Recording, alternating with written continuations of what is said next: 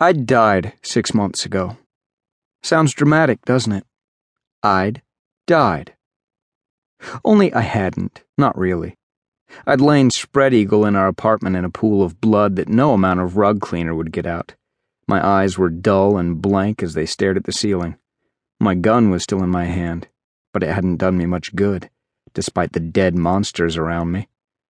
I like to think I'd taken a few with me.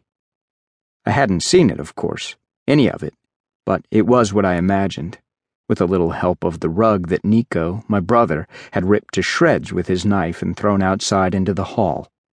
And I'd seen my share of dead people, so it helped with the details. Yeah, I pictured it in great, if not necessarily accurate detail, even though I hadn't actually seen it. But Niko had. Six months later, and my brother still wouldn't tell me if I was on the money with my description.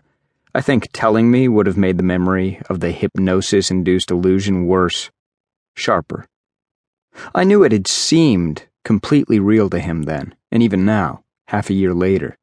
I caught him once in a while looking at me as if he couldn't believe I was genuinely there, truly alive.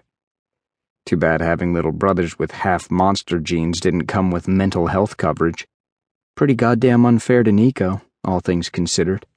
And with the life we'd lived, those all things would make horror movies look like kiddie cartoons. Demon driven deductibles. They were a bitch. But since I hadn't died in reality and Niko was faced every morning with half dried toothpaste in the sink, wet towel on the floor, dirty dishes on the kitchen counters, and a trail of clothes from my bedroom to the bathroom, I think the memory faded bit by bit. And that must have been one hell of a relief because he didn't bitch about my uber sloppiness. He simply washed out the sink, hung up the towel, did the dishes, and tossed my clothes back in my room and closed the door. So, a relief for him, but kind of a worry for me because that wasn't Nik.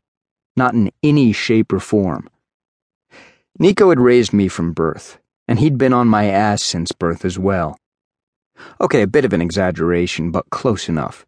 Pick up your clothes, do your homework, stop drawing cheat notes on your arm, eat your vegetables, quit trying to make out the porn through the scrambled gray zigzag lines. I was in my 20s now, so it was a little different. Run your five miles in the morning, spar two hours in the afternoon, study up on how to kill F through H in the mythological creature compendium. Quit trying to make out the porn through the scrambled gray zigzag lines. Well, some things never changed and porn channels were expensive. Niko had come a long way in those six months, although through all of them he would wake up in the middle of the night and stand in the doorway to my bedroom, making sure it wasn't a dream, making sure I was alive. Not that I'd caught him doing it. I didn't have to, I knew.